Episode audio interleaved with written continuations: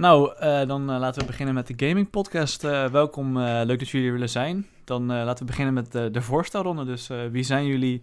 Eh, wat voor lessen geven jullie? En eh, achtergrondinformatie. Ik eh, weet niet wie, wie wil er beginnen of eh, wat. mij maakt het niet uit. Zullen we het op volgorde van het langst werkende bij, bij CMD doen? Ja, dat wilde ik ook voorstellen. Oké. Mag jij dan, Hans? Denk of, het wel, hè? of het langst bij CMD, want dat ben jij dan weer. Oh, dan ben ik dan weer. Nee, Ja. langswerkend. Oké. Begin jij maar. Nou, ik, eh, jullie weten dat ik Hans heet. En ehm, ik, willen jullie de korte versie of de lange versie? nee, lang is wel leuk. eh, dat hebben we gisteren ook de lange versie. Oké. Ehm, ik, ik kom eh, helemaal niet uit, de, uit Brabant. Ik kom eh, bij Zwolle vandaan. Het een heel mooi dor- dorpje, oh, sorry, stad die Hattem heet. Maar eh, op een dag dacht ik van, hey, fotografie, dat vind ik wel leuk. Dat, daar, daar wil ik mijn baan van maken. Dus ik, ik- dus ik rondkijken en ik hoorde dat, dat in Breda bij de kunstacademie... dat daar de beste fotografieopleiding zat. En, en na een half jaar ongeveer kwam ik erachter dat, dat fotografie helemaal niks is. Dat het echt totaal niet de relaxte baan is. Maar dat, dat creatief bezig zijn wel heel erg bij me past. Ehm, en ook technologie daarbij eh, nog helemaal mijn ding is. En zo ehm, ehm, ben ik een beetje door mijn kunstacademie heen gerold. Met vooral heel veel eh, vette dingen met technologie doen. En eh, aan- zo'n beetje aan het eind van mijn, ehm, van, mijn, van mijn opleiding werd ik ook nog eens gevraagd van... Hey, zou jij eens aan andere studenten eh, aan hen willen leren hoe je, hoe je met een beetje web een portfolio kan maken? Want dat vindt natuurlijk iedere kunstacademische student vindt dat handig. Dus zo rolde ik ook een beetje in het lesgeven. En eh, zo ben ik ook eh, een beetje in dat wereldje gerold. En ik eh, kende Pieter. En Pieter vroeg mij op een gegeven moment van... hey, ik, eh, ik wil graag op woensdag vrij. Kun jij niet op woensdag de Pieter worden? Dus toen was ik een tijdje de woensdag Pieter. En toen vroeg eh, Norbert, een oud docent, van... hey, wil jij niet docent worden? En zo werd ik docent. En zo ben ik een beetje van het een en het ander eh, erin gerold. En geef ik nu bij CMD ja, creatieve technologievakken. De meeste mensen zullen mij kennen of van de Arduino's of van de HTML en de CSS. En dat is ook waar ik de meeste tijd in heb zitten. En ik denk dat de meeste mensen mij nu kennen van die filmpjes die ze nu eh, eind, oneindeloos moeten kijken met mijn hoofd. Dat ik allemaal dingen uitleg.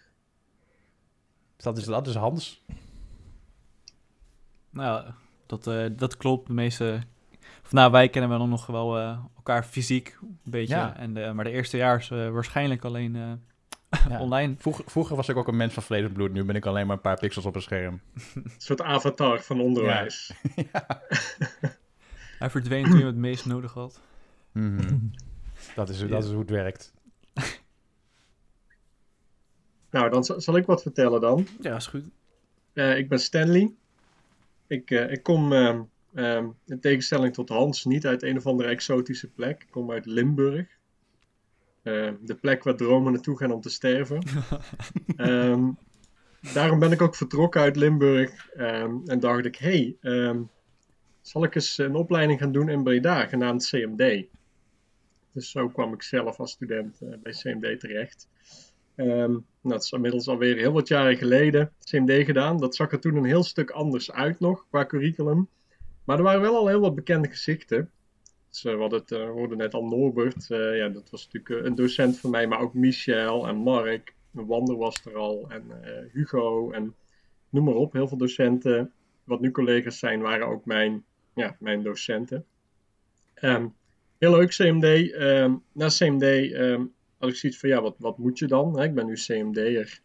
Dus wat, wat moet ik? Nou, laat ik eerst maar eens verhuizen naar Utrecht en dan zie ik het vanuit daar wel weer. Eh, nou, via wat omwentelingen ben ik bij wat eh, creatieve bureautjes terechtgekomen. Heel veel geschreven vooral. Ehm, bij reclamebureaus gaan werken. En daar kwam ik eigenlijk achter van, ja, reclame, dat is eigenlijk toch helemaal niet zo leuk. Want dat is vooral ehm, heel veel larikoek verkopen. En daar word je niet heel gelukkig van. Ehm, maar tegelijkertijd kwamen er wat, eh, wat docenten van CMD die vroegen van... Hey Stanley, kun jij niet wat komen vertellen over storytelling? Ehm, toen dacht ik, oké, nou dat is wel leuk. Dus toen ben ik freelance wat les gaan geven. Weer terug in Breda.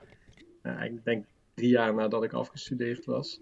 En het was eigenlijk wel, ja, dat beviel me wel. Toen dacht ik van, ja, wil ik nou, wil ik nou gewoon ja, fulltime docent worden? Nou, dat was het ook nog niet helemaal. Dus toch maar weer bij wat bureautjes gaan werken. Wat verschillende dingen gedaan uiteindelijk eh, via een hele rare omwenteling in Amsterdam terechtgekomen bij de Fashion Institute. Daar heb ik een, eh, anderhalf jaar, twee jaar lesgegeven in uh, modeonderwijs. Dan vraag me niet hoe. Want ik ben ja, niet heel modieus. je kunt me nou niet zien, maar dat was de periode waarin ik besloot dat ik tien zwarte polo's nodig had. Zodat, zodat, niemand, zodat niemand me kon pakken op mijn, op mijn fashion smaak. Maar dat was er niet helemaal. En op datzelfde moment waren er weer wat, wat wat CMD-docenten die vroegen: Hey Stanley, wil je toch niet weer een keer overwegen om dan een keer in Breda les te geven? En uh, dat is denk ik alweer een jaar of drie geleden dat ik echt uh, bij CMD ben komen werken. In tegenstelling tot Hans, die heel technisch is, ben ik uh, heel atechnisch.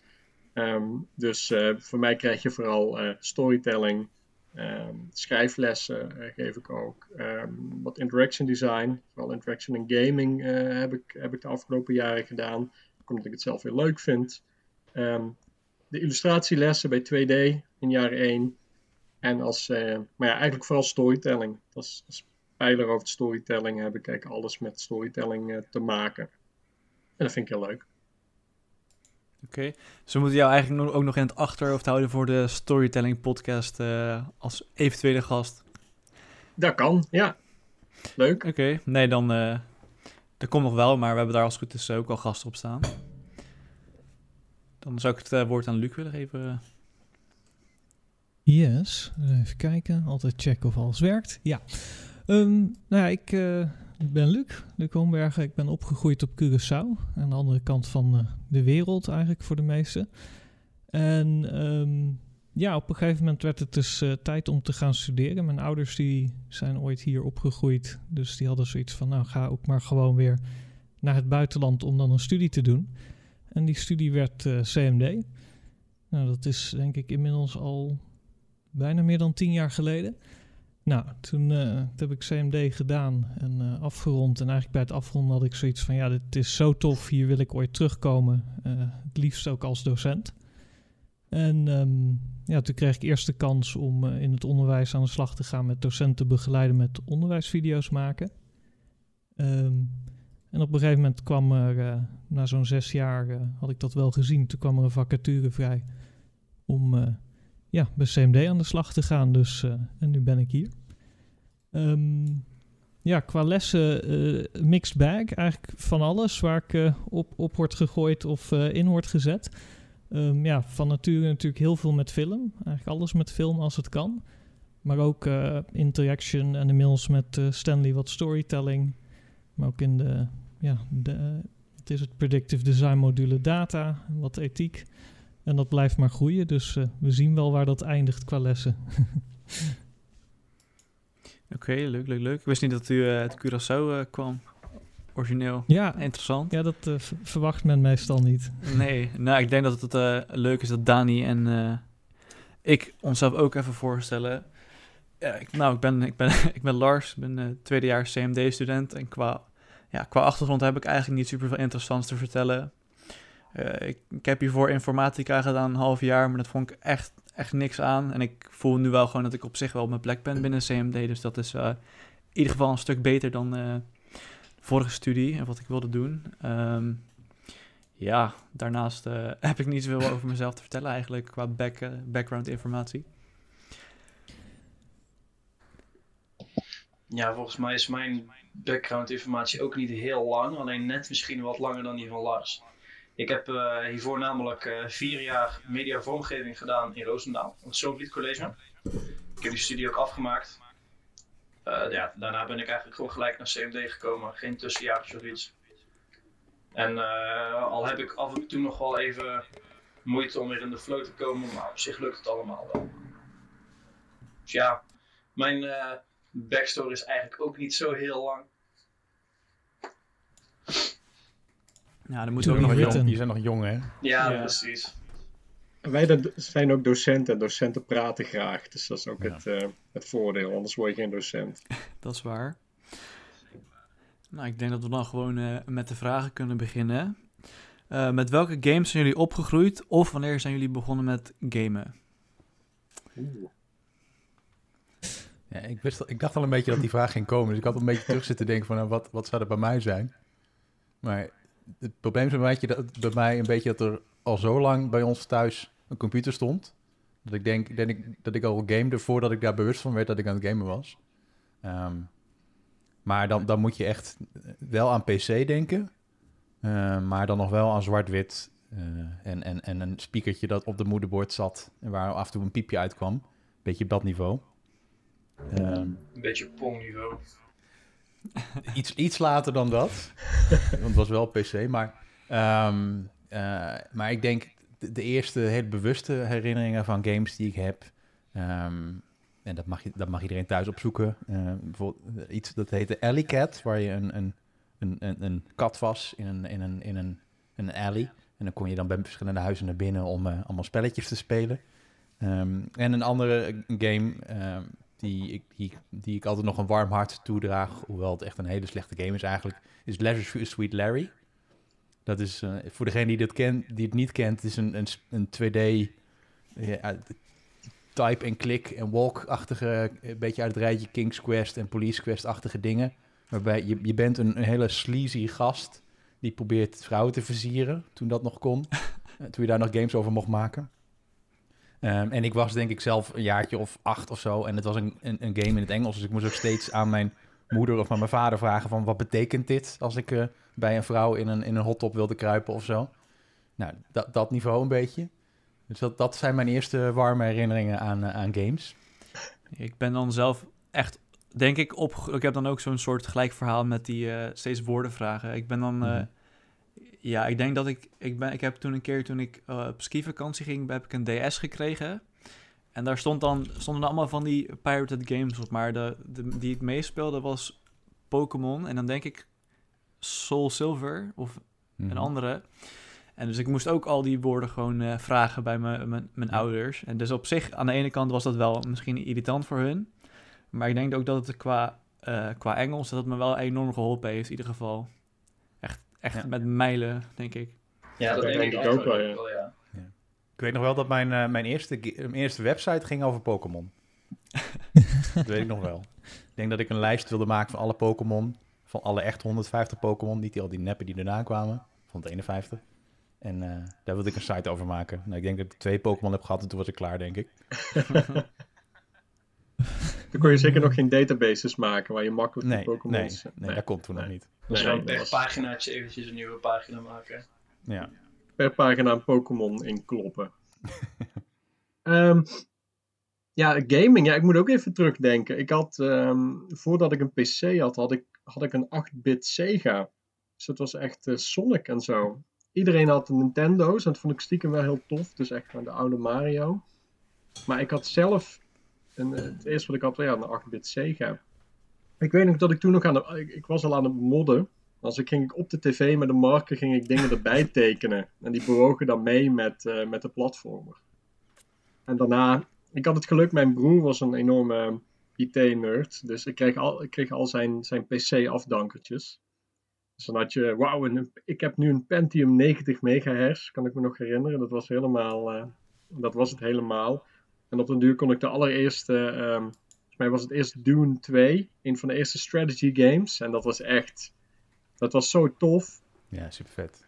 Maar dan weet je, ja, je moest dan, dan ging je aanvallen. En dan moest je dus elk tankje één voor één klik op de tank, klik op move, klik op de locatie. Dus dat was ei- eigenlijk geen doen. Gelukkig kwam eh, vrij snel daarna Command en Conquer. En ehm, dat was echt voor mij, ehm, ja, dat heb ik echt kapot gespeeld. En de eerste en de tweede Warcraft, Starcraft. Dus ik was echt wel strategy gamer. Maar uiteindelijk heb ik wel een beetje mijn hart verloren aan eh, eh, RPG's eerste en tweede Baldur's Gate bijvoorbeeld zijn voor mij echt, eh, dat zijn games die st- staan nog steeds gewoon super hoog in mijn best games ever. Eerste Counter-Strike, toen het nog een mod was, ook kapot gespeeld op LAN-parties. Ja, daar is het eigenlijk een beetje begonnen voor mij.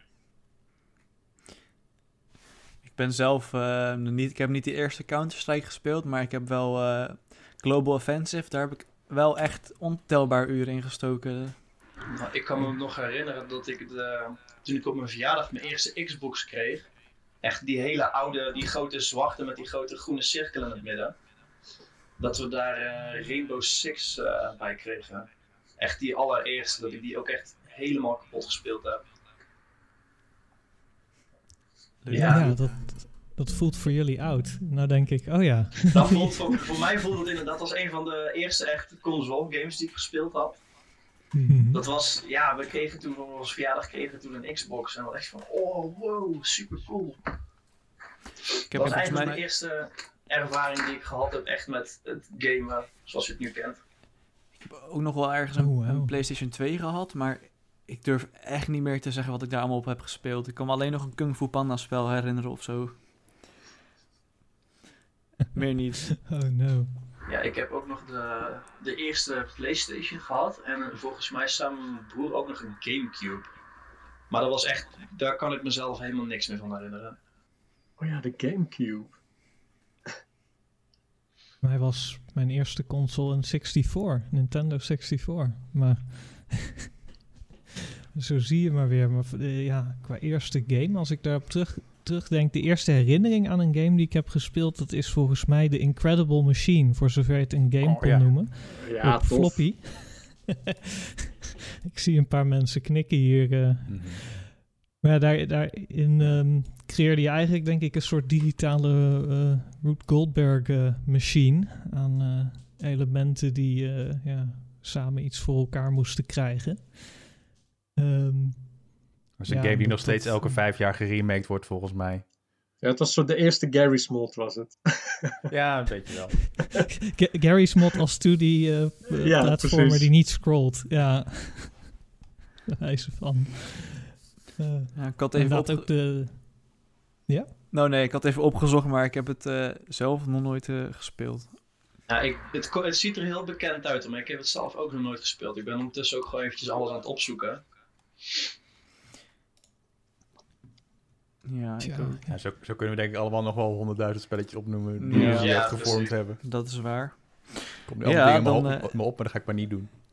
Nou, of, Oh, eh, no. ik weet ook wel dat ik eh, opgegroeid ben met Saints Row the Third. En dat was echt geen goede, goede, goede keuze.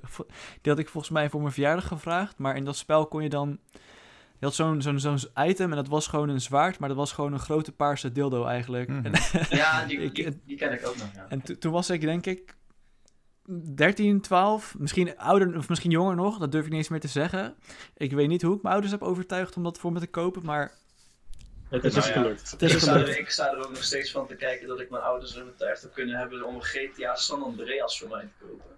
Dat is ook zo'n spel dat je zegt van, "Hmm, het is misschien niet echt iets voor een... eh, Nou, dat is de kracht van marketing, hè? Dat, eh, dat zij het aan de ouders verkocht krijgen van... ja, dat is een spelletje waar je kunt rond, rondrijden... en allemaal missies doen in de stad.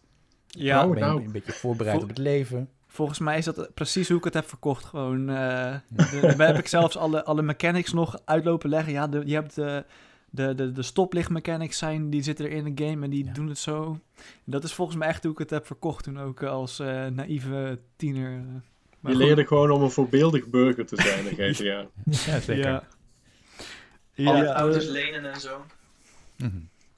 de, de volgende vraag. Welke games spelen jullie nu het meest en eh, waarom? Oeh.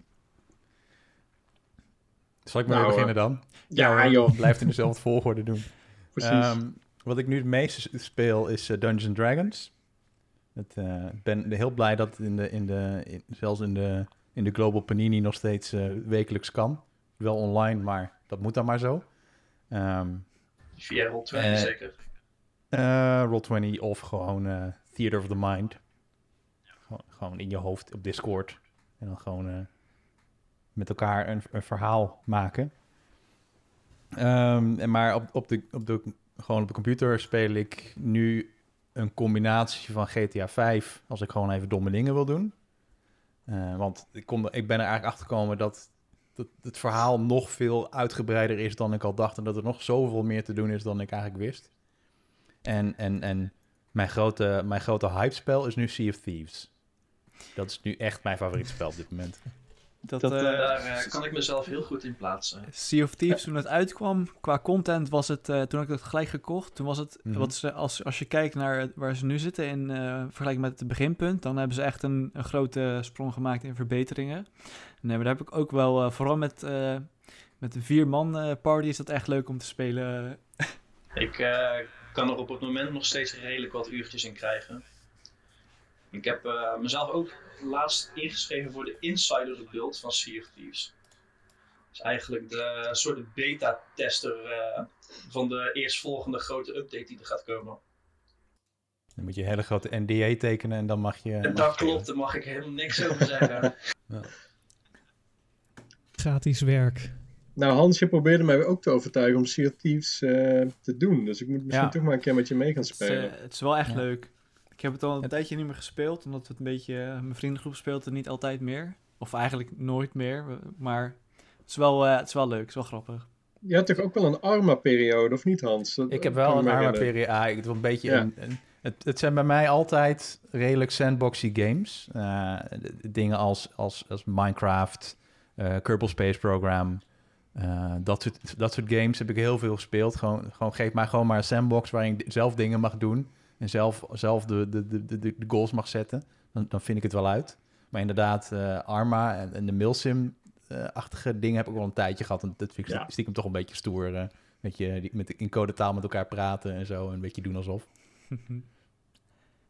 Maar, dat, dat is, maar daar moet je wel heel veel tijd in investeren. En ik moet wel zeggen, ik ben nu wel een beetje zo volwassen aan het worden... dat ik heel blij ben als ik een uurtje hier en een uurtje daar kan gamen. Ja. En dat, is, eh, dat, dat, dat soort games eh, kunnen dan gewoon niet meer. Dat verandert wel, hè? Dat probleem heb je toch eigenlijk ook al een beetje met Thieves. Want als je echt eens een keer iets wilt bereiken in Thieves, dan ben je echt gewoon al snel 2, 3, 4 uur bezig. Ja, maar je kan ook heel goed die dopamine hit doen van even, even iets doen, inleveren... en dan je, je, je getalletjes omhoog zien gaan en dan heb je weer wat bereikt. eh. Hoe gaan de getalletjes omhoog? Ja, er gaan getalletjes omhoog. Ah. En cosmetics. Ja, ik... ehm Volgens mij ben ik eh, Pirate Legend zelfs. Maar dat komt omdat- Legend. Ja, dat is, eh, volgens mij was dat toen het hoogste wat je kon bereiken. Maar dat komt omdat, ik dan, omdat mijn broertje... Die wilde altijd op mijn PC spelen. En dat was het enige wat hij speelde. Dus die had dat Ik alleen maar gespeeld. Heb, eh, ze zijn te, Pirate Legend was als je alles, eh, de drie basis eh, levels in principe op level 50 kreeg. Maar die hebben ze Mhm. tegenwoordig verhoogd naar level 75. En ik heb hem nu al van de 5 bijna 4 heb ik op 75. Ja, dat is de truc, hè? Toch steeds weer de, de, de top blijven. Toch nog ja. stretchen. Ja, d- hoe ze dat voor elkaar krijgen weet ik niet zo goed, maar gewoon die grind van ik toch eventjes weer en, en het voelt gewoon zo lekker. Wel, Als we het over game design gaan hebben, dan moeten we het echt over die game Ja. hebben, want die, Ja. alles in die game is gewoon goed gemaakt, behalve de bugs dan. Ik vond de sound design ook echt super. Ja, Ja, de bugs die erin zitten zijn over het algemeen eigenlijk soms nog wel grappig hoor. Ja. Het is niet dat het echt heel gamebrekend zijn, maar gewoon bijvoorbeeld de oceaan die gewoon ineens verdwijnt of zo. Ja, het is geen cyberpunk. Nee, ben blij dat ik die niet heb Nee. gekocht. als we over game Nou. design gaan hebben, dan moeten we het volgens mij juist niet over die game hebben. Ik ben hem wel aan het spelen. Of ja, ik heb hem nu even op pauze staan. Ik denk, ik wacht gewoon twee jaar en dan tot hij kapot gepatcht is. Of eigenlijk weer, weer recht gepatcht is. Ik moet zeggen, ik vond, ja, ik snap alle kritiek. Maar als je kijkt hoe belachelijk mooi de game is, zo goed de animaties zijn. Het is op de punten waar ze, waar ze de aandacht in hebben gestoken, is het echt fenomenaal. Maar ja, weet je, ik denk dat daar wel. Het is, er is, er is natuurlijk zoveel marketing en zoveel beloftes zijn er tegenaan gegooid. Het kan bijna alleen maar falen. Ja. Dus ik heb het ook wel met ze te doen. eh, De, Precies. de hype is een Ah, beetje yes. te intens geworden voor wat ze hebben kunnen leveren. Ze hadden wel, Ja, de, de, ze hadden wel The Witcher waar ze te- tegenaan moesten eh, werken. Dus dat was wel last, lastig hoor. The Witcher, ja, ik bedoel, die, die heb ik ehm, denk ik twee keer uitgespeeld met alle DLC's. De laatste keer voor de Insider op Death March eh, heb ik hem helemaal uitgespeeld. Eh, Dat is dat, was volgens mij toen ik nog iets minder werkte. Of eh, ja, er was in ieder geval een reden dat ik de tijd voor had. Ehm, maar ik merk dat dat soort games zijn lastig nu. Dat is ook de reden waarom ik Red Dead Redemption zit ik ook nog steeds ergens middenin. Dus zo nu en dan pak ik die weer op. Heb ik ook Super tof.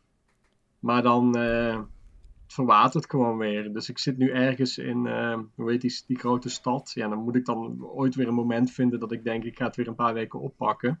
Om een stapje verder te komen. Dat probleem heb ik met Red Dead Redemption 2 op het moment ook. Ik, eh, die game is zo belachelijk groot en Ja, weet je, je hebt niet altijd de tijd om iets te spelen. Dat ik echt, ik had het gevoel dat de game voorbij was en dat zei ik tegen een maat van mij. En het eerste wat hij deed was, hij begon te lachen en hij zei dat ik halverwege was. Ik was van, oké dan. Dat is toch nog best wel een pittig grote game dan. ja, het is wel interessant dat het zo lang is. En ik vraag me soms ook af van, is het nodig dat het zo lang is? Hè? Wordt het niet soms nodeloos gestretched? Dat je, Voor, Eh, Bij Red Dead mij- Redemption vind ik dat juist niet. Want die, gewoon de story design die ze daar gemaakt hebben, vind ik echt, echt heel goed. Gewoon de manier dat ze het verhaal vertellen en hoe het hier in principe progressed en de character development die je ziet, is echt in mijn ogen toch echt wel top-notch vergeleken met andere games die tegenwoordig in principe uitgegeven worden. Ja, wat ze tegenwoordig meer doen is het ze marketen een game met hoeveel eh, speeluur het heeft. En dat is ook niet per se goed eigenlijk. Maar nee, precies. Maar dat is wel een interessante discussie. Van, ja, zijn, nou, er zijn ook enorm toffe indie games. Of ja, niet per se. En ook gewoon kleinere games die een ander soort beleving aanbieden. Die misschien mi- veel minder lang is of veel minder uitgebreid is. Maar die wel heel indrukwekkend kan zijn. Ik denk wel dat de focus in gaming heel erg op AAA zit. Terwijl daar, daar gebeuren wel de, de toffe dingen als het gaat om weet episch en de, de mooiste graphics. En altijd weer een tandje meer. Maar daar gebeurt niet de innovatie in mijn ogen. Ja, dat is een beetje het probleem wat ik tegenwoordig met AAA-games heb. Is dat het vooral gefocust is op hoe het eruit ziet en wat de looks zijn. En zolang ze er geld aan verdienen, is het maar goed. Als je bijvoorbeeld gaat kijken naar Horizon Zero Dawn. Dat is echt...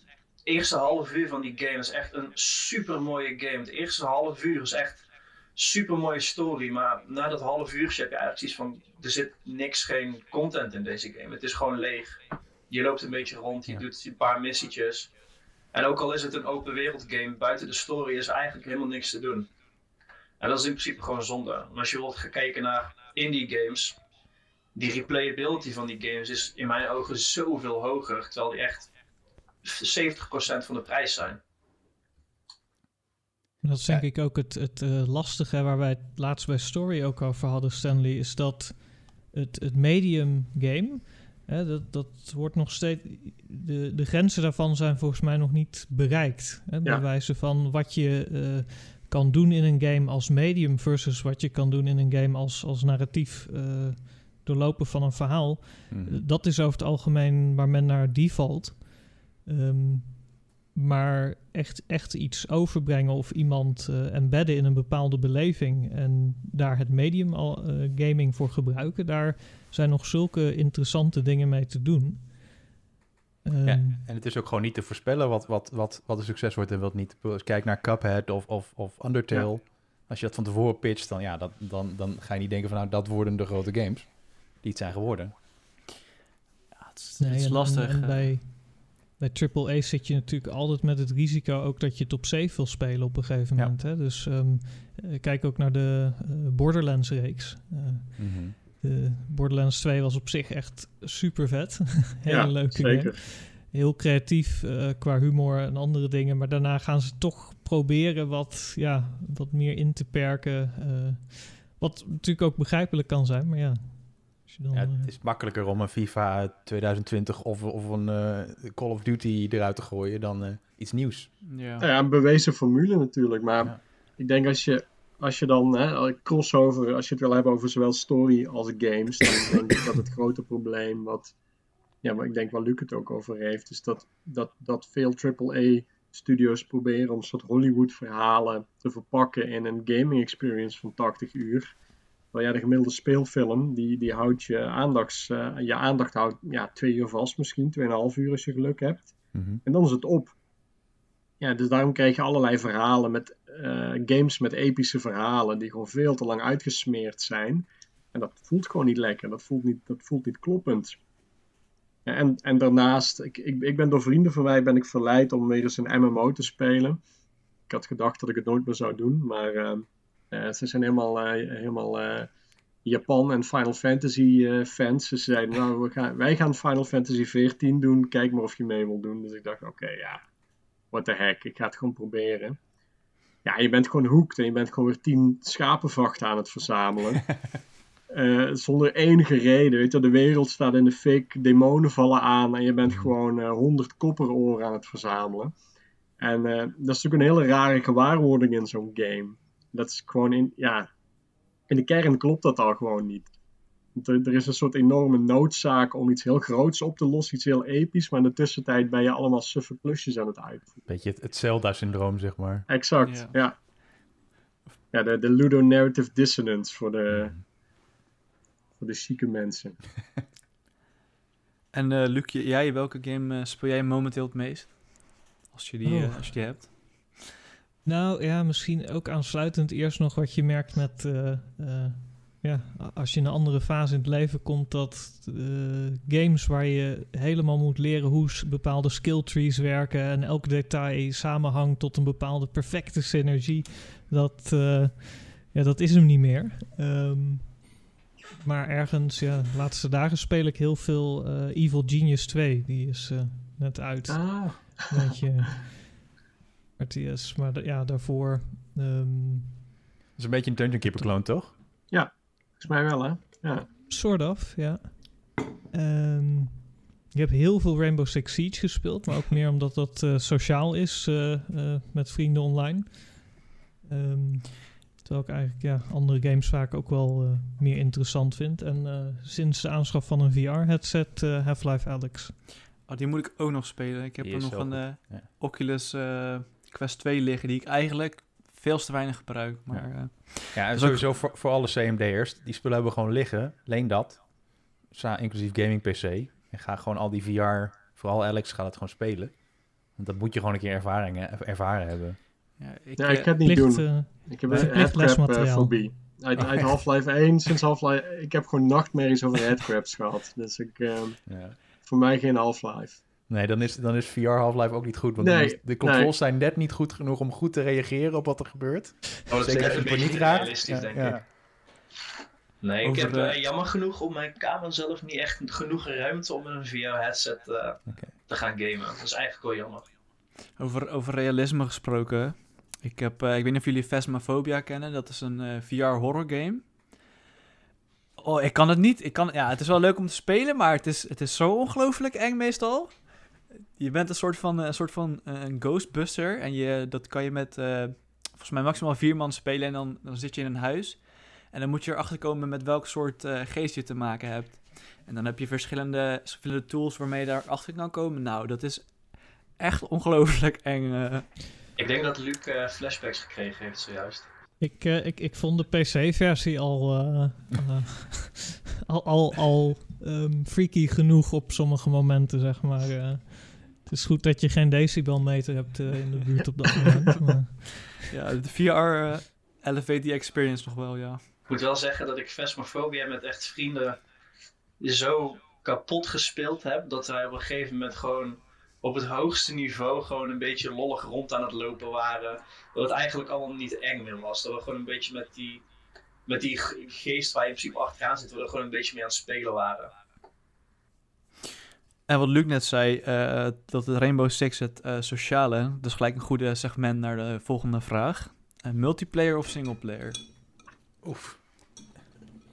Oeh.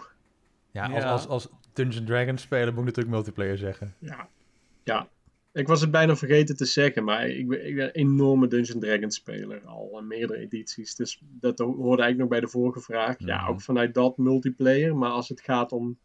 Ik vind het soms ook lekker om gewoon even helemaal in mijn eentje in een wereld te duiken. En dan, dan heb ik geen andere nodig. Ja. dus het hangt een beetje af van de game, maar als het kan, multi. ja, over het, al- over het algemeen zou ik ook zeggen multiplayer.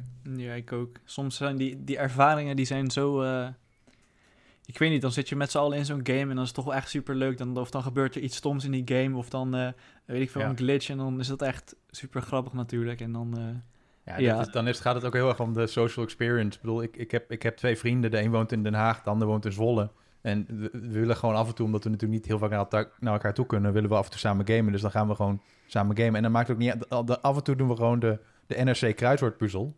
Omdat we gewoon dan maar samen kunnen ouwe hoeren en een beetje, beetje, beetje, beetje, kunnen, een beetje kunnen spelen. Eh, het, het gaat, als, als ik ga multiplayer gaat het veel meer om de sociale ervaring dan om het spel spelen. Ja. dat vind ik ook wel het lekkere aan. Gewoon inderdaad, wat Hans net zei, die sandbox games zoals Minecraft of zoals Sea of Thieves. Dat maakt het eigenlijk niet uit of je doet wat de game van je wilt. Zolang je het gewoon gezellig hebt met je vrienden, is het Ja. in principe ben je gewoon de game aan het spelen en dan is het al goed genoeg. Ja, deze, deze pandemie, hoe we gewoon normaal, normaal gameden we op zich online al best wel. eh, mijn vriendengroep die zit al lekker online eh, te gamen samen, maar nu al helemaal. Want ja, je kan wel samen afspreken een beetje, maar dat is niet echt, eh, niet echt verantwoord. Dus dan gaan we dat nu ook zeker als we het online doen. Ja, ik heb het geprobeerd bijvoorbeeld om... eh, Hans lukt het wel, maar ik heb ook geprobeerd om online te D&D'en. En het werkt gewoon niet voor ons. We zijn super, ehm, ja, hoe zeg je dat, theater of mind groep. Dus we gebruiken eigenlijk ge- helemaal geen middel behalve dobbelstenen en gewoon wat er in ons hoofd gebeurt. En we merkten ook van, we hadden zoveel lol gewoon om een tafel met een biertje erbij en samen wat eten. Ehm, onze DM was ook zo iemand die dan gewoon, ehm, ja, weet je, de hele muziekplaylist had. En, en, en, en ook wel echt zorgde voor de sfeer. En dat werkte gewoon online niet. Dus met die groep zijn we nu eh, MMO's aan het spelen. Om toch een beetje dat gevoel te hebben dat je met een party samen op avontuur bent. Maar ik ga er wel zeker weer. ehm, ja, ik kan niet wachten tot die pandemie voorbij is. Om gewoon weer lekker te gaan DD'en. Ik wil het zelf eh, ook nog ooit een keertje gaan doen, maar mijn groep is daar niet echt per se... eh, die zijn er ook wel geïnteresseerd in, maar we hebben niemand die echt die dat doet. Dus we kunnen ook nergens beginnen of zo. Of ik weet niet, misschien is dat nog een te grote stap om dat gewoon te gaan doen. Maar het lijkt me al langer best leuk, in ieder geval. Tegenwoordig studeert er één, één student per half jaar af die iets maakt voor Dungeons Dragons aan beginners uitleggen. dus als je gewoon even in, de, in die catalo- cat- catalogus kijkt, dan kun je vast Ja. iets vinden.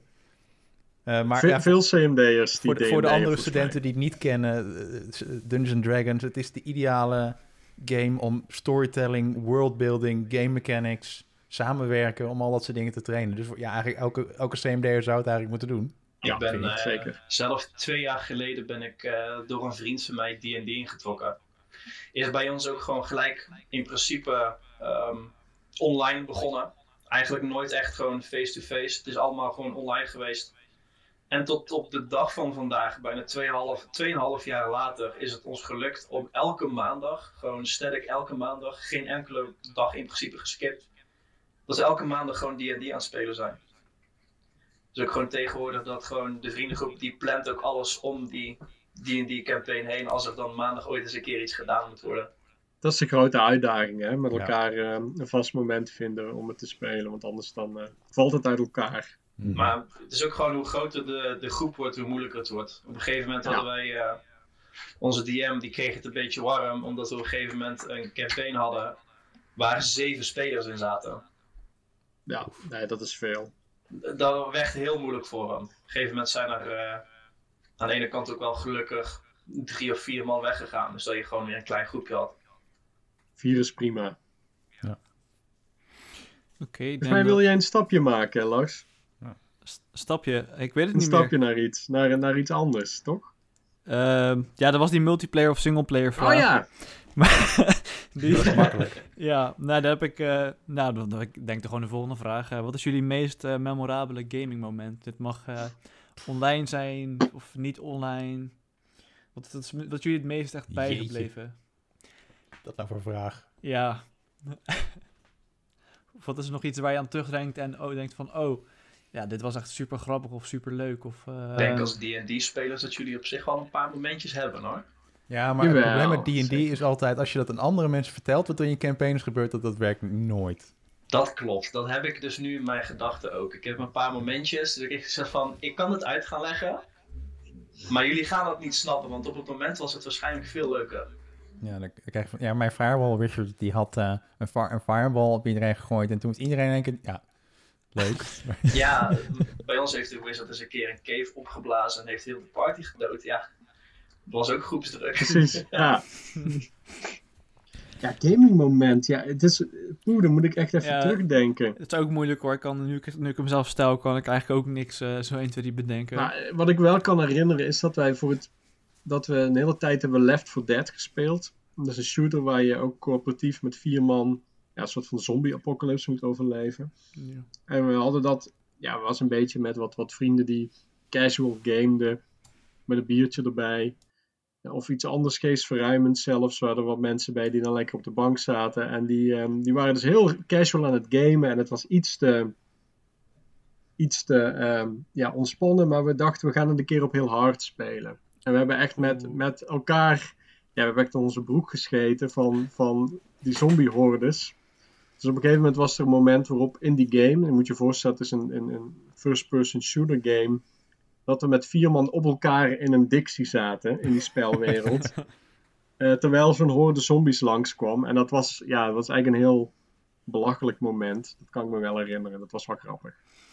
Dus dat je in een game dat kan. Je bent met elkaar om een computer een spel aan het spelen waarin je op elkaar in een dictie zit omdat er zombies langs rennen. Ja, wie had dat ooit bedacht? Nou, ja, maar het is ook gewoon dat je die spanning dan gewoon van het moment zelf, dat je ook gewoon dat gevoel mee krijgt. Ja. Echt toen na een, een paar uur later denk je van, waarom zat ik zo op het puntje? Want het was maar gewoon een spelletje. Maar op dat moment zelf is het echt gewoon veel te spannend eigenlijk. Wat er allemaal gebeurt. Stiekem is dat Dan ben leuk, je toch? immersed. Ja, Ja. dat is het doel. En dan hebben ze het doel wel bereikt. eh. Dus dat vind ik ook wel het mooie aan gamen. Gewoon de, de immersie. Het is gewoon, je stapt eigenlijk een andere wereld in.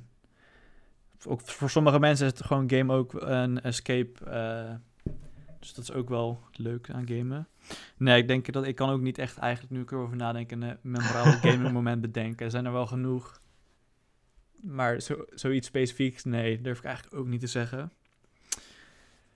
Wat, eh, wat zeggen ze wel eens bij, bij een, een medium is, is als, je er, eh, als je er zoveel in begeeft dat je erin gaat dromen. Ik denk dat ik dat ooit met eh, eh, GTA Vice City heb gehad. Dat ik het een aantal dagen zo lang heb gespeeld dat mijn hele droom was vormgegeven in dat spel. Dan merk je dat je er toch iets te veel mee bezig bent. Dat, Ik heb dat een tijdje gehad met modded Minecraft. Dat ik dat zoveel gespeeld heb samen met een vriend van mij, dat ik gewoon begon te dromen in gewoon de visuals van Minecraft en gewoon heel die modpack. Ik dacht van oké, misschien moet ik eventjes gewoon wat minder Minecraft gaan spelen. Een goed moment, ja. Ik heb nog wel een grappig verhaaltje over. Ik heb zo'n heb zo'n filmpje gezien van zo'n eh, gast die speelt dan eh, VR Minecraft. Maar die gozer heeft zelf een, zijn slaapprobleem. En die is dus met zijn VR-bril op, is hij in slaap gevallen. En dan wordt hij op een gegeven moment wakker en dan denkt hij dat hij in Minecraft zit. En die gast is helemaal de weg kwijt. Als ik, ja, als ik nu even zo'n clipje kon poelen, had ik hem even eh, op beeld gezet. Maar dat was wel echt een eh grappig filmpje. Dan hoor je echt gewoon, je hoort die stem van die man en je hoort hem echt gewoon helemaal in de war. Is hij rond aan het kijken? Want het is ook gewoon een VR-headset en je ziet hem ook gewoon rondkijken en je hoort hem echt gewoon nadenken van, wat ben ik? Wat is er gebeurd? Ze zeggen, zet het linkje even onder de, onder de podcast eh, straks. Ja, Ja. dat eh, gaan we doen. Mensen Of- even of- kijken. Wij doen nu even allemaal post. alsof het erin gemonteerd wordt. Oh, wauw. Oh ja, ja, ja. Ja, ja, ja, die- die- dat is die- inderdaad wel grappig. Eh, heeft gam- gaming invloed gehad op je leven? Zo ja, op welke manier? Is het positief of negatief geweest? Of een combinatie? Ja en ja. Ja, En ja. precies.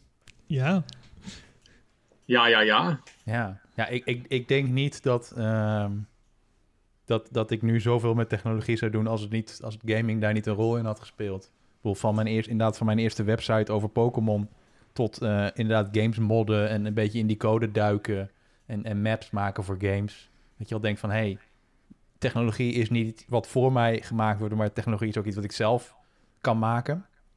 Nou, de, Incredible Machine werd al genoemd. Eh, ik, Duke Nukem 3D had een, had een level editor die te begrijpen was, zeg maar. Niet, niet heel, heel simpel, maar wel te begrijpen. Eh, en je hebt, je, hebt, je hebt nu zelfs games die helemaal programmeren in-game zijn. Maar ook inderdaad Minecraft kun je ook... eh, eh, de, de Turtles of zo heette dat. Ik heb dat zelf nooit gedaan, maar... Oh, Dat moeten jullie straks even onthouden voor de, de segue naar de volgende vraag. Maar die, komt, eh, die komt zo. Hadden jullie daar nog wat om toe te voegen, Stanley of Luc eh, of eh, Dani? Nou, even denken. Ja, ik, zoals jullie al zeiden, Engels. Ik heb echt al mijn Oh ja. Engels uit games. Ja, dat is waar ik ook. Vooral, vooral Command Conquer. Building acknowledged. Insufficient funds.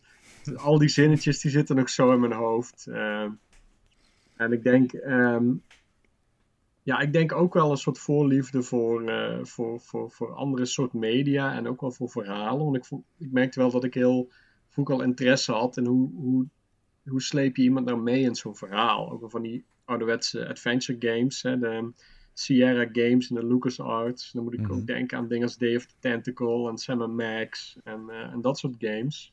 Een soort van puzzel storytelling games. En dat vond ik eigenlijk toen al heel erg tof. Dus ik denk dat ik, dat heb ik ervan geleerd, maar ik heb misschien wel een periode gewoon iets te veel binnen gezeten. Ja, dat eh, En ik ook. ja, ja, mijn vriendin snapt nog steeds niet helemaal wat ik er zo leuk aan vind. Dus dat, dat, dat helpt ook niet helemaal. Maar... Nou, dat maakt het altijd wel lastig aan iemand anders uitleggen waarom je het nou zo leuk vindt.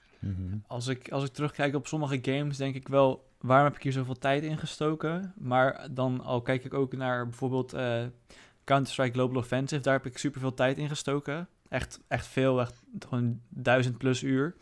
Maar daar heb ik ook gewoon mensen uit ontmoet, want daar ben ik ook gewoon, ik ben naar ehm, van die eh, events gewoon geweest, van die toernooien in, Keulen en in, ja, vooral in Keulen, echt drie keer of zo. Maar dat was super leuk. Dan heb ik die mensen heb ik gewoon online leren kennen en ben ik met hun gaan spelen. En dan ben ik die, die eh, twee jaar daarna ben ik gewoon naar zo'n event geweest. En anders zou ik dat normaal nooit hebben gehad, want ik ben van mezelf ben ik geen, eh, geen extravert persoon, eh, dus dan zou ik dat ook totaal Ja. niet doen. En nu ik erop terugdenk, was het supergoed voor mijn zelfontwikkeling eigenlijk. Dus allemaal mooi meegenomen. Ik denk dat dat het ook is. hè. Weet je, het kan beide zijn. Het is niet, ehm, het is, het is niet per se goed of slecht. Het is gewoon, ja. Het is wat je Het, bent, het is ja. er. Het is Ja. er. En ehm, Nou, soms Ja, heb ik wel... Oh, Ik maar. denk ook wel eens van, ja, ik had in die tijd ook gitaar kunnen leren spelen of eh, weet ik veel wat, een reis rond de wereld kunnen maken. Precies. Maar ja, dat heb ik niet gedaan, dit ben ik. Ik heb nu... eh, Ja. De laatste game waar ik heel veel tijd in heb gestoken is ehm, Escape from Tarkov. Nou, er zit een, echt een ongelofelijke learning curve aan, maar die game, is, dat is, die game is wel echt een van de meest re- rewarding games die ik ooit heb gespeeld. Eh, volgens mij ik, als ik nu kijk, had ik, ik heb die game 70 dagen geleden gekocht of zo. Eh, ik, ik speel nu niet, deze twee weken speel, heb ik al niet meer gespeeld, omdat ik te veel tijd in school moest besteden, maar volgens mij heb ik daar iets, eh, dat ik binnen die 50 dagen had ik er iets van 300 uur in gestopt, dus dat was wel ongelooflijk veel. Eh. maar ja, dan denk ik Ja, nu dat- op terug van, oh, ik had inderdaad beter gitaar kunnen leren of zoiets, eh, Mhm. maar goed. Dat was voor mij denk ik Kerbal. Toen ik dat, de Kerbal Space Program, toen ik dat ontdekte, toen was ik echt gewoon even een tijdje niet bereikbaar. was dat niet toen je vorig jaar een X-Web moest draaien, Hans? Ja. Nee, dat is langer geleden gelukkig. Maar ik denk, ik denk inderdaad was het dat iets minder snel nagekeken is dan, dan had het dat had moeten zijn vanwege... eh, Solaris heb ik dat bij gehad, volgens mij. Dat je zo'n, ja, gewoon zo in een game zit dat je ineens op de klok kijkt. En dan dacht je, de eerste keer is het, ah, ah, een uur of negen. Tweede keer, oh, vijf uur. Oh, de zon komt op. Oh, Ja. eh, misschien moet ik maar even gaan slapen. Ik heb dat probleem gehad met eh, Binding of Isaac. Rebirth, die eh, nieuwere. Dat je gewoon echt runs na run na run is van ah, ik ben dood gegaan. Ah, en nog één runnetje kan op zich nog wel. Ah, nog één dingetje unlocken, dat kan nog wel. En ja, dan, word je, dan denk je zelf ineens, hé, hey, toen ik begon is het, was het niet donker. En nu is het licht. en dan Eh, kijk je wat- op de klok en dan is het ineens 8 uur 's ochtends. Eh, wat Hans net zei, eh, Minecraft als eh, leermiddel. Dat, is gelijk een goede segue naar de volgende vraag. Wat zijn jullie gedachten bij het gebruiken van games bij opleidingen? Dit als leermiddelondersteuning. En dan hadden we als voorbeeld inderdaad Minecraft, want die biedt nu een, een iets, in ieder geval iets educatiefs aan dat je via Minecraft eh, coding en Mhm. onder andere Ja. dingen kon leren. En wat, hoe, wat jullie als leraar jullie eh, gedachten daarin of jullie mening? nou mag Luc als eerst iets zeggen.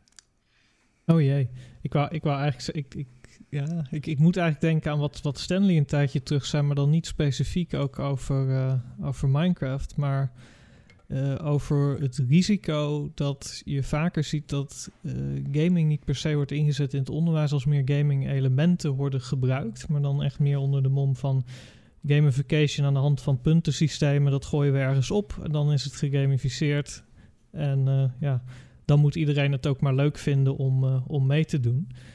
Ehm, ja, en dan, dan kom je bijna in een soort game apocalypse waar eh, enkel eh, extrinsiek gemotiveerd wordt door eh, punten. En, en dat is zonde. Het kan heel sterk werken als je gaming wil inzetten, maar dan moet je ook echt het. Ja, dan moet het spel ook echt een nut toevoegen aan hetgeen wat je leert. En dan kan het heel interessant worden. En dan durf ik niet te zeggen in hoeverre dat binnen Minecraft gebeurt of kan. Dat, dat zou, zou ik dan moeten bekijken. Maar eh, als, als je daar echt als spelende iets leert en niet... ehm, ik denk dat Hans en Stanley de Red Cat nog wel kennen. Eh, zoveel seconden spelen en dan mag je een paar tijd. rekensommetjes, eh, rekensommetjes eh, doen. Nou ja, dat, dat soort... Is dat met die, dat je in zo'n soort van dungeon zit of zo? Of zo'n, ik, ik heb wel, Nee, ik heb wel zo'n soort gelijk iets gespeeld dat je dan... ehm, in ieder geval om naar de volgende levels of zo te komen, moest je wel iets oplossen in ieder geval. Het was wel... Zo dat is, Ja. nu ik erover nadenk, Ja. dat is ook al lang geleden. Dus er is een periode Dus, geweest dat, dat Davilex heel veel educatieve games maakte. eh, die dan eh, door jonge kinderen wordt gespeeld. Ja, maar dan, ik kan me Ja. nog wel zoiets herinneren dat het inderdaad. eh, eh, los dit rekensommetje op en ga door naar het volgende spelletje. En dan speel je 20 seconden een spelletje en dan krijg je weer een rekensommetje. Maar Ja. ik weet Weer een dat- beloning. Ja, ik weet dat Minecraft eh, echt een compleet speciale versie van Minecraft gemaakt. Dat heet Minecraft Education. En die gaan best wel in-depth in, in verschillende dingen. Dus niet alleen coderen, maar ook bijvoorbeeld... ehm, ik zet nu eventjes snel op die website. Dan heb je eh, bijvoorbeeld Minecraft Code Town heet het. Dan ben je letterlijk aan het coderen. Maar er is bijvoorbeeld van het eh, Wereld Natuurfonds is er ook een Extinction Safari met allemaal verschillende mods. Dat je daar bijvoorbeeld in Minecraft rondloopt en dan zie je ineens een olifant lopen. En dan krijg je allemaal informatie over die olifant. Dus op een speelse wijze krijg je eigenlijk informatie over heel veel verschillende onderwerpen. Ja, ja maar Nee. daar, daar zeg je het dus al. Hè? Daar, daar, is, oh, daar zit een risico, is dat je eigenlijk wil... Spelend wil je leren, maar je wil niet spelen om te mogen leren. Ja, dat is waar. Die En ik, ik, eh, voor mij wil ik eigenlijk ook niet dat gamen. Gamen mag, je mag wel serious gaming hebben, maar eigenlijk wil ik die twee dingen in mijn hoofd ook scheiden.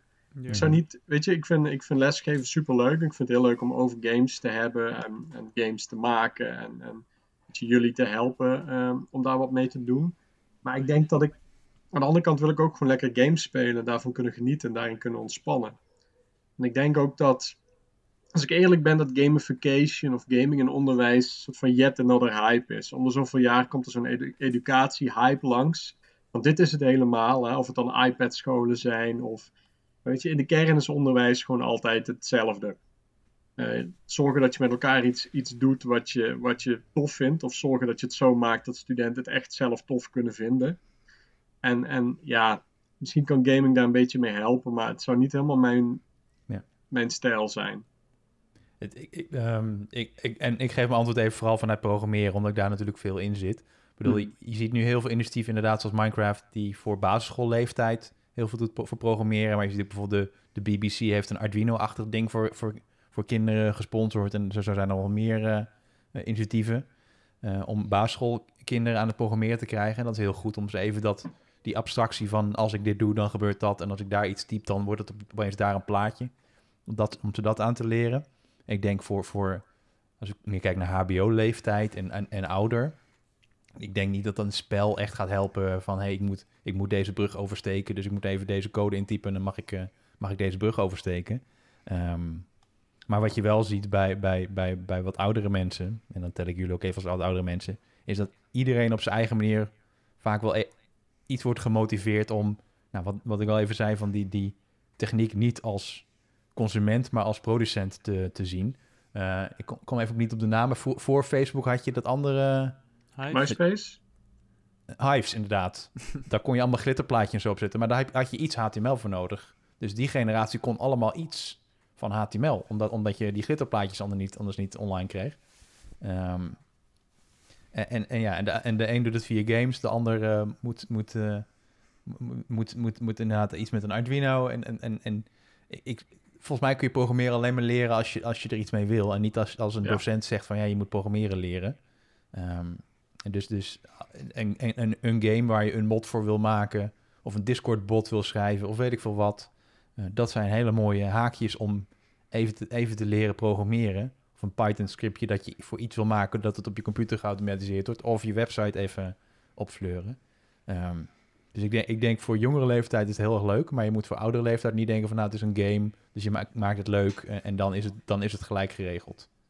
Nee, dan is in principe ook wel de instap van, even terugkomend weer op die Minecraft, want ik heb nu die pagina voor mijn neus. Dat Mhm. is wel de instap die ze in principe bij die education versie hebben. Het is echt gewoon gericht op jongere kinderen.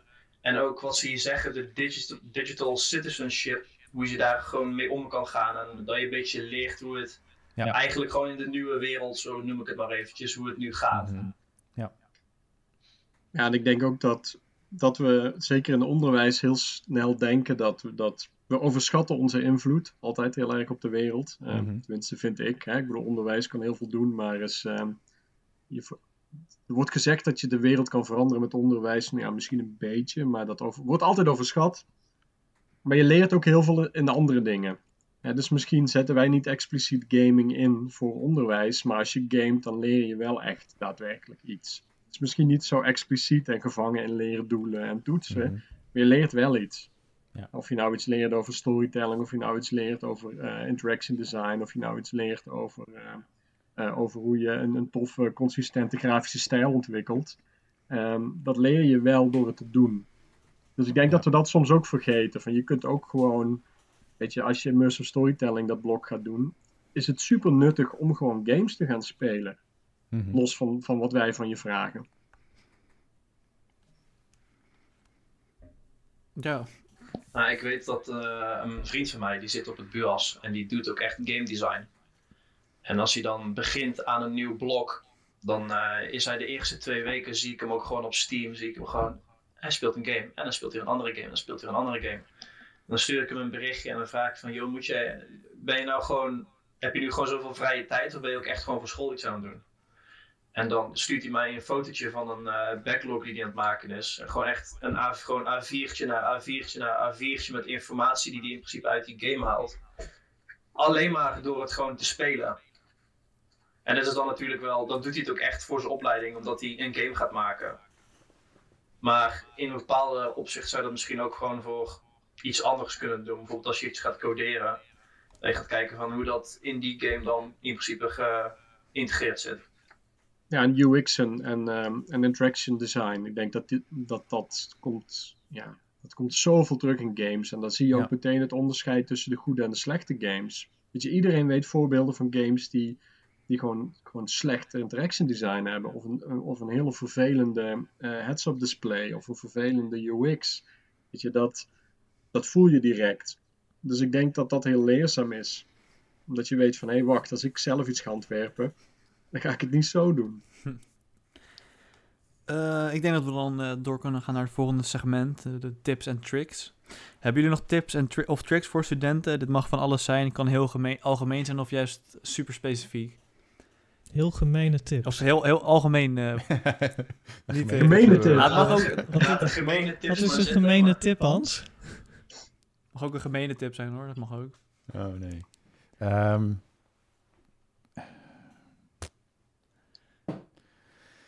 het, e- het eerste wat in me opkomt is gelijk een hele grote. Ehm, ehm, even kijken hoe ik dit eh, baantechnisch verpak. Er zijn dingen die je, in, die je in je opleiding krijgt die meer waard zijn dan je diploma en je cijfers. Dus als jij, als jij zo in je opleiding zit dat je blij bent dat je je diploma en je cijfers haalt, dan, dan haal je te weinig uit de opleiding. Het, je, je, je ervaring, je stage, je, je minoren, die- de kennis die je opdoet, de, de dingen die je over jezelf ontdekt, dat zijn de dingen waar je een HBO-opleiding voor volgt. Niet voor, die, niet voor dat papiertje. Oké, dat is ja, denk ik de allerbelangrijkste. Super goede tip natuurlijk. Wauw. Ik, ik dacht dat we tips over gaming zouden geven, maar Ah, je hebt meteen een dat soort life-changer. Ik denk, eh, meteen begin, zoom eerst. eh, de Ja, ja, ja. Oh, ja. even een eh, life-changing eh, quote hier. mag, mag Ja. allebei, misschien weet iemand nog wel een, een cheatcode voor een game of zo, dat kan ook. Geen idee. Ja. ja. ja. Oh no. En een gaming tip, Hans. Heb je ook? Game design tip? Ik heb, nog wel, ik, wil, ik heb eerst nog één grote en dan, en dan een, een, een, een, een, een gaming tip. En, en nog één hele grote eh, ehm, is... eh, ga in de opdrachten doen wat je tof lijkt. Docenten hebben veel liever dat je je niet aan de opdracht houdt... maar iets to- veel toffers maakt... dan dat je aan de opdracht Amen. houdt volgens het lijstje en dat inlevert. Wel eh, goed om dit eventjes eh, opgenomen te hebben. Dus je zou Ja, niet altijd aan de opdracht hoeft te houden. Het is, het is echt waar. En dat betekent niet is dat aanstekelijker dan, criteria, dan Ja. criteria. Ja. Dat, Ik heb nog wel een paar keer bij beoordelingen gehad dat dan werd gezegd... Of dan hadden we een, ops, ops, eh, we hadden we een idee of dan wilden we dat gaan doen, maar dan... Mhm. Of dat was dan, dit is even nog weer terug naar... ehm, hoe heet het ook weer? Iets met dat, met dat interview, heet het dat blok ook weer? Geen idee. social design. Zit, Nee, eh, het was nog in het eerste. En eerste Patrick Insights. En Paddock Insights, ja, klopt. Was het met, eh, Eh, met het sigarettendoosje of niet? Daar moesten, we, daar moesten we een poster maken en op dat poster hadden we een sigarettendoosje. En ons Mhm. originele idee was eigenlijk om alleen het sigarettendoosje te doen. Want dat was veel sterker, dat paste echt perfect binnen ons straatje. En dat, dat, dat, dat, en dat zeggen we dan bij de beoordeling. Dan zeggen ze, oh, ja, dat hadden jullie ook moeten doen. Dan hadden jullie een hoger cijfer gekregen. En dan zitten we daar zo van, ja, Ja. dit is nou jammer weer. Maar Ja. goed. Misschien aansluitend, eh, Ja. ja, be, be bold, weet je. Geef, eh, Hey. geef aan waarom... eh, beargumenteer waarom Ja. je die keuze maakt. En, en dan staan wij er waarschijnlijk eerder voor open dan Mhm. als je eh, Ja. een perfect afvinklijstje hebt. Eh. Wat ik in het eerste jaar gehoord had van het tweedejaars bij het eh, introkamp, is eh, die zei van, al heb je eigenlijk gewoon, is je product minimaal, zolang je verhaal en je redenering erachter echt gewoon goed is, zolang je een goed verhaal hebt en je gewoon elke vraag gewoon kan beantwoorden, dat is beter, zei hij, dan dat jij niks kan beantwoorden, maar een perfect product hebt staan. Dat je geen goede reden erachter hebt en maar gewoon doet wat de leraar van je verwacht. Ja, dat laatste sowieso. Dat- ja, dat laatste, dat laatste wel, ja. Maar soms moet je ook gewoon dingen maken. Ja. De proof is in nee. pudding. Tuurlijk, maar hij had wel zoiets van: je hoeft niet. Een per- als, je, als je een perfect product hebt, dat is heel leuk. Maar als je er geen reden voor hebt waarom je het gemaakt hebt, dan kom je minder ver dan dat jij een, een subpar product hebt met echt een topverhaal erachter. Ja, dat, dat, Jullie, dat, zitten dat hier, eh, klopt. jullie zitten hier om te leren ontwerpen, niet, niet om te leren eindproducten te maken. dat, is, dat is een goede samenvatting. Ja. Hadden jullie nog, eh Luc of uh, Stanley, nog tips? Misschien eh, andere tips Ehm, of tricks? ja, ik wilde eigenlijk iets over, over game design zeggen, maar toen begon Hans eh, met eh, filosofische beschouwingen van onderwijs. De game design mag ook hoor. Daar wil ik ook mijn, eh, mijn bijdrage leveren. Ik denk wat, wat, wat het, grootste ding is wat je leert bij CMD is omgaan met onzekerheid. Want ontwerpen is altijd omgaan met onzekerheid. Ontwerpen is iets maken wat nog niet bestond, of iets wat wel al bestond in een andere vorm gieten. En je weet nooit wat het gaat worden. Dus op het moment dat je denkt van ja, wat moet ik nu? Hè, hoe je daarmee omgaat met die vraag, dat is ontwerpen. Hoe je dan de volgende stap zet. En daar, daar is geen guide voor. Hè. Er zijn allerlei stapjes in, die kun je doorlopen. Er zijn allerlei trucjes die kun je uithalen. Je kunt dingen uitzoeken, je kunt dingen proberen, je kunt dingen testen. Maar uiteindelijk je houding, hoe je omgaat met die onzekerheid, dat maakt je een goede ontwerper. In mijn ogen. Hè. Ik weet niet of de rest het daarmee eens is. Maar dat, dat, dat, dat zeg ik in ieder geval wel altijd bij mijn afstudeerders. Hè. Je, er gaat een moment komen, dan loop je vast. Weet je even niet wat je moet doen. Hoe je daarmee omgaat, dat is je vuurproef als ontwerper. En hoe eerder je dat door hebt, dat, het, dat eigenlijk gewoon ontwerpers dealen met onzekerheid en daarin je weg vinden, dan uh, ja, dat is, dat is in mijn ogen de cheatcode voor, uh, voor CMD. Um, als het gaat om, uh, om game design, dan denk ik, um, nou, als, van een game, je ziet, je ziet uiteindelijk het eindproduct. Hè? En je ziet de, de graphics, uh, de, de gelikte, um, het gelikte eindproduct. Maar uiteindelijk een game is een mechanics. Hè? En de mechanics zeggen, wat kun je als speler en, en wanneer win of verlies ik. Dus als je een game ontwerpt, je zult uiteindelijk moeten beginnen bij die game mechanics. Als die goed zijn, dan heb je een toffe game. En dan kun je het aankleden op honderden manieren. Je kunt er honderden verschillende visuele stijlen aan hangen. Um, maar eigenlijk is de, de game mechanics en de regels die samen de, de gameplay vormen, dat, dat is in mijn ogen een game. En dat wordt soms ook wel, wel vergeten door, door denk ik de, ja, de obsessie met coole graphics en, en, en, en, en eindeloze werelden met superveel content. Allemaal leuk en aardig, maar als de mechanics en de rules niet, niet goed bedacht zijn, dan is het een flut game. En dat is wat er in mijn ogen tegenwoordig eigenlijk uh, mis is met de AAA-games. Het is allemaal veel te mooi en veel te gefocust op graphics. Mm -hmm. Alleen de content, die is er bijna niet meer. Maar het, het, je kan het ook vanuit een andere richting. Uh, en nu heb je het weer over games en niet over tips. Maar uh, game, game, game feel is ook heel belangrijk. Ja, zeker. Als je, als, je, als je, als je ga, eens gaat kijken, de eerste Mario... hoe het springen van Mario geregeld is en het lopen van Mario... dat is zo ontzettend goed geregeld. Ja, dat, dat, dat, dat is, dat, is, dat is de belangrijkste reden waarom Mario ook zo goed... Dat voelt gewoon in één keer goed, dat, uh, dat springen. Waarschijnlijk onder mechanics. Ja. ik, ik, heb, ik heb daar geen verstand van. Dus voor mij, voor mij is eh, Nou, game, feel een ding op zich. Meer verstand van dan ik, volgens mij. Maar het klopt, dat samen moet gewoon goed voelen. Ja. Weet je? Je, je voelt het meteen als dat je jump net wat lagt. Of je Ja. drukt op een knop en, en je personage doet net niet wat, dat, net niet wat je verwacht dat hij doen. Mhm. Oké. Ja, dat is een super goede tip. Ja, Luc, want jij, jij hebt, je hebt echt wel, wel de laatste ronde met zo'n storytelling aardig wat, eh, wat lesmateriaal toegevoegd. Dus ik ben wel benieuwd wat jij nog eh, toe te voegen hebt. Wat ik nog toe te voegen heb. Ja, aan tips. Ehm, up, up, down, down, left, right, left, right, BA. Duidelijk. Voor de jongere kijkers moet ik dat even uitleggen, denk ik. Ik Ga ik niet doen. ik- dat ik- is de hele joke. Oké. Nice. Ik ken hem wel, maar ik durf even één van niet te zeggen. Konami Konami Code. Code. Ja, Ja, oké. Hey, die kijk. Eh, nee, dan gaan we lekker naar het laatste segment, eh, de stellingen. Oh ja. Ehm, daar hebben we er drie van. Eh, stelling 1 is, eh, ik zie mijzelf als een gamer. Eens of oneens? En dan mag ik natuurlijk niet een beetje ja maar zeggen. Nee, dat, dat mag wel, mag ook wel. Ja. Ja, hoor.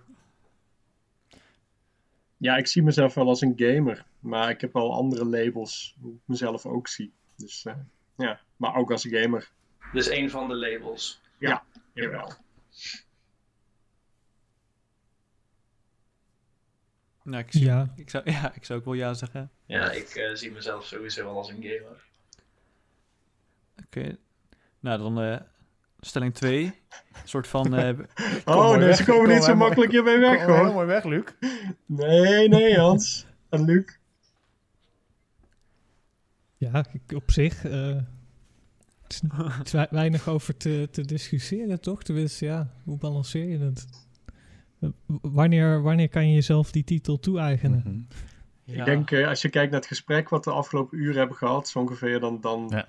ja. misschien kunnen we dan wel concluderen dat we allemaal gamers zijn. Dus Als je eigenlijk een deze kwartier kan praten over games, dan, eh, dan, Ja, dan ben je een ja, gamer. Ik denk gezien iedereen ongeveer de Konami Code wel kende, dat ze Ja. ongeveer wel gezien Nou ja. worden, worden als een gamer. Wat, wat, wat ik daar wel over wil zeggen, ehm, ik denk wel dat er de laatste paar jaar een soort van verandering gaande is in, in, in wat men bedoelt met het woord gamer.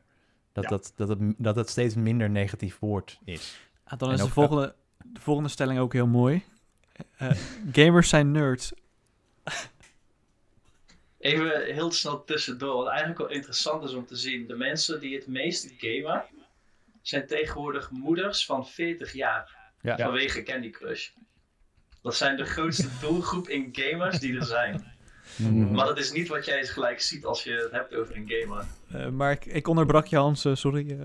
Nee, maar dat is, dat is wel super interessant wat Dani zegt. En, Ja. en ook de, de, de gokspelletjes op tv overdag bestaan niet meer. En dat is natuurlijk wel de, de tijd dat veel huisvrouwen... Nou, dat ben ik heel erg aan het generaliseren. Dat mag tegenwoordig niet meer. Maar dat, dat, dat mensen die thuis werken... en dat niet in coronatijd... maar mensen die gewoon aan het huishouden werken... dat die rond die tijd niet veel te doen hebben... dus gaan ze maar op hun telefoon dingen zitten doen. Maar wat we ook niet moeten vergeten... eh, in India... eh, daar zit een hele grote groep gamers... die alleen maar mo- mobiel spelen... omdat die gewoon geen PC of console kunnen betaal- eh, betalen. En daar is een hele grote mobiele gamingmarkt... waar wij bijna niks Ja. van zien. Of in China. China, Tegenwoordig een van de grootste gaming... Mobile. Ja, ja, ja. Precies. ja. De Ja. nieuwe, wat is het? League of Legends Rift volgens mij ook. Ik vind ook als je nu kijkt naar eh, gamen, hoeveel, wat voor toernooimenten er aan verbonden zijn en de Ja. prijzengeld dat daarin omgaat, dat is ook eh, absurd eigenlijk. Maar ook, ook wel gaaf om te zien hoe, hoe, hoe, eh, wat voor niveau dan echt de top heeft bereikt in die game. Hoe, hoe, hoe, hoe, ehm, ja, hoe skilled hen daarin zijn. Ja, het hebt is wel mooi in om te zien eh, hoe dedicated e-sports tegenwoordig geworden zijn. Ja, Zuid-Korea heeft plek, volgens mij gewoon kanalen op tv waar, waar mensen StarCraft Zeker, spelen. Kun je ja. gewoon eh, Ja. gewoon volgen. sommige Het media... is toch eh, al een Olympische sport of nog niet? Nee, dat wilden, ze, dan, dat Olympics. wilden ze volgens mij, maar Ja. dat is... Eh, Elke Ik weet niet precies ik weet niet precies welke sport er, eh, naar de, welke e-sport er naar de Olympische Mhm. Spelen wilde gaan. Zou denk ik league Ja. zijn waarschijnlijk of zo. Zo. Ja, ik twijfel tussen. CSGO en League. Waarschijnlijk league. Ja, denk ik Maar, ook maar wel. ja, Red Bull sp- sponsort een, een, een Mario speedrunner, zeg maar. Dat, daar, daar, daar- dat is het nu een beetje. Ehm, maar ja, gamers zijn, zijn die dat nerds? Eh, Red Bull. kijk, kijk. Kijk, hij wordt gewoon gesponsord, joh. Nee, ik niet. eh, dit is zo'n eh, zo'n teamshirt van eh, Cloud9. Die ik ooit nog Mhm. een keer heb gekocht. Maar die worden ook gesponsord door Red Bull. Het is allemaal... geld, het gaat geld in om... eh, Ja, het is, ja ik denk dat, dat om, om terug te komen op die stelling nerd, ik denk dat het dat ooit was. Ik denk dat het wel begon daarmee. Maar dat het het niet meer is. Maar aan de andere kant, als ik kijk dat wij gewoon als vijf mannen met elkaar over, over games hebben, dan denk ik Mhm. wel van ja, dat, het is nog niet heel representatief. Maar misschien heeft dat meer te maken met de mensen die hier nu zitten dan Ja. met hoe de realiteit is. Want als ik kijk, weet je, de games, als ik online game, eh, mijn D&D-groep is, ehm, is ook gemixt. Als het gaat om, eh, om eh, man-vrouw. En, ehm, Dus dat zie ik ook wel veranderen. Ehm, Maar ik denk Maar- dat er maar meerdere subcategorieën zijn tegenwoordig. Veel te veel, nou niet veel te veel natuurlijk.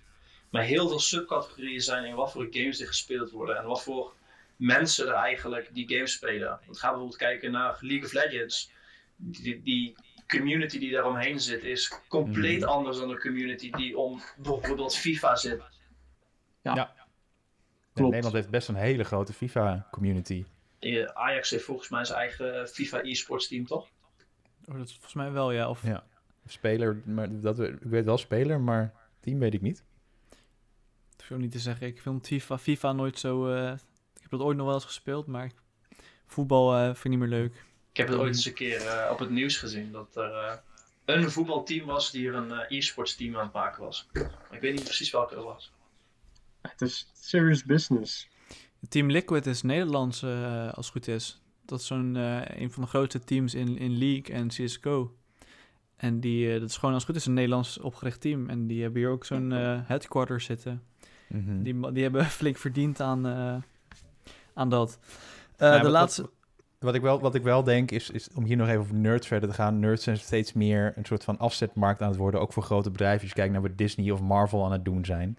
Ehm, dat, dat, ner- nerden, nerden over een bepaald onderwerp is gewoon steeds meer mainstream aan het worden.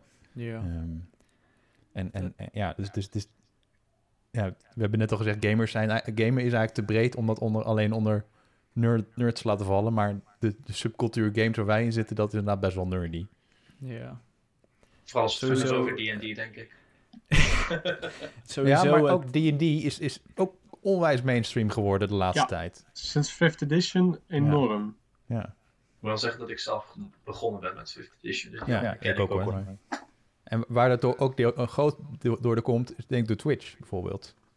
Die, die veel, heel veel doet, en, en YouTube-streams natuurlijk, om dat soort dingen die normaal heel erg in, in keldertjes gebeurde, gebeurden. Omdat nu gewoon dat iedereen kan meekijken terwijl je aan het eh, D&D'en bent, of aan het FIFA bent, of aan het eh, GTA 5 roleplayen, of weet ik veel wat. Ehm, dus het, wordt ook allemaal veel makkelijker bereikbaar en daardoor mainstream en ook Ja. commercie- com- commercie- vercommercieelbaar. Dat is een vast Ja. woord. Ja, de, D&D-podcast die je hebt, waarin gewoon acteurs en voice actors en zo Ja. met elkaar D&D spelen. En, dat- Ja. en het geld wat daarmee verdiend wordt. Ja. Dat is hoe ik in, eh, bij D&D gekomen ben zelf, door Critical Role. Dat is die Ja. eh, D&D-campaign met voice actors. Gewoon allemaal voice actors die gewoon allemaal een campaign spelen.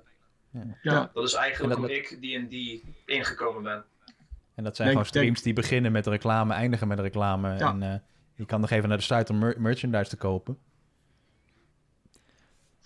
Ja, dat is echt cool. Ja, waar ik dan die, die van ken is dan Stranger Things. Omdat het dat best wel ook... eh, heeft ook geholpen, denk Ja. ik. Voor de Ja. revival. eh. en, en, en daaruit ken ik het wel een beetje of zo. Maar niet echt precies wat het inhield en wat dat nou, allemaal, wat nou is. Ehm, de laatste stelling, maar ik denk eigenlijk dat dit gewoon een... eh, deze wel een duidelijk antwoord. Eh, games zijn een verspilling van tijd. Ja. ja, zeker. Zeker. Absoluut. Ja. Waste of time. Niet Maar de beste ver- verspilling van tijd ooit. Exact. Ja. Ja. Eh, nou, dan... eh, Is het echt een verspilling van tijd gezien wat we ook vandaag ook gehad hebben over het feit dat je heel veel je sociale contacten erbij omhoog krikt? Wat Lars zegt dat hij heel veel vrienden vandaan gehaald heeft. Nou, ik denk dat het, ik denk dat het een, een lastige. eh, De stelling klopt, denk ik niet. Eh dat is niks tegen jullie. eh, maar dat, je hoort het heel vaak als verspilling van tijd. Maar dan zou je moeten zeggen: is, is ontspannen of is vrije tijd of is iets leuks doen verspilling van Mhm. tijd? Ja. Ik denk dat het doel soms is dat je tijd verspilt om te relaxen. Ik bedoel, dat is volgens Ja. mij of ik nou Netflix kijk of op de bank hang. Of eh, gewoon iets doe wa- waardoor ik ontspan. Dat is Mhm. hele bewuste, goed ingezette tijdverspilling. Ja, ik denk dat deze stelling meer kwam vooral uit de, die klassieke ouder, eh, Exact, ouder eh, ja. uitspraak. Ja, oh, het speelt Er, tijd. zit, er eh. zit een, een, een stigma aan dat niet aan wie is de bol kijken of, of naar een muur kijken. Of, eh, Mensen, Of je- mensen je die hond aaien. ja, ja. Ja, precies. exact. Maar dat is ook de, de grap hè, van wat je met... ehm, hoe, hoe wij als, als mensen eventueel play kunnen gebruiken of gaming kunnen gebruiken als een, ook een eventuele scherphouder. Hè. De, Mhm. Dus volgens mij is een artikel wat ik in die gaminglessen nog gelinkt heb als bonus. Waar geargumenteerd wordt dat eh, onze oermens, hè, we konden jagen en verzamelen. Maar eh, ja, dan had je één groep die na het, eh, na het jagen eigenlijk terugkwam en zoiets had van nou, ik ga gewoon pitten tot ik weer opnieuw kan jagen. Je had de andere groep die kwam aan en die had zoiets van nou, weet je wat, we gaan ook meteen weer jagen met alle risico's van dien. Je kan weer wat oplopen, het kan fout gaan. En die groep die, die blijft liggen, die, eh, ja, die kan, eh, hoe moet je het zeggen, die wordt lazy, dus die is minder goed als hij weer het veld ingaat. En er was één groep en die, die had zoiets van, nou laten we gewoon lekker gaan spelen. Laten we gewoon oefenen met, eh, ja, met onze bogen of wat dan ook. Laten we daar een soort spel van maken. Ja, je zou dus kunnen zeggen van, play kan ook een middel zijn om, eh, om eventueel actief te ontspannen bij wijze van. Ja, en om te leren. Mhm. Ik bedoel, kinderen, kinderen doen het constant, spelletjes en verhaaltjes vertellen. En, eh, en daardoor leer je wat het is om het echte, wat het echte leven is. Ja, of dan Demon Lords verslaan met vlammende zwaarden, of je daar dan iets van leert over het echte leven. Ik weet het niet, maar het is wel leuk om te doen. Nou ja, ik denk dat als je een bepaalde hoogte op zich wel gewoon collaboration tussen elkaar, gewoon samenwerking leert. En ook gewoon hoe je met andere mensen in principe gewoon, terwijl je iets aan het doen bent, kan communiceren. Gewoon de beste manieren daartussen. Dat dat op zich wel gewoon handige dingen zijn die je door middel van gamen op zich best wel leert. Dan wil ik jullie eh, in ieder geval in ieder geval heel erg bedanken dat jullie weer bij de podcast waren.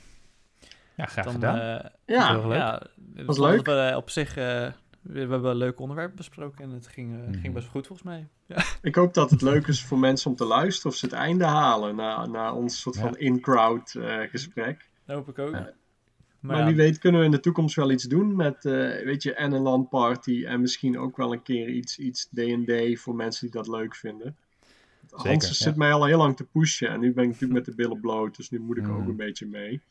Ja. Maar dat eh, lijkt me in ieder geval heel tof. Misschien kunnen we dat met Bolt wel, eh, wel samen iets, eh, iets op verzinnen in de toekomst.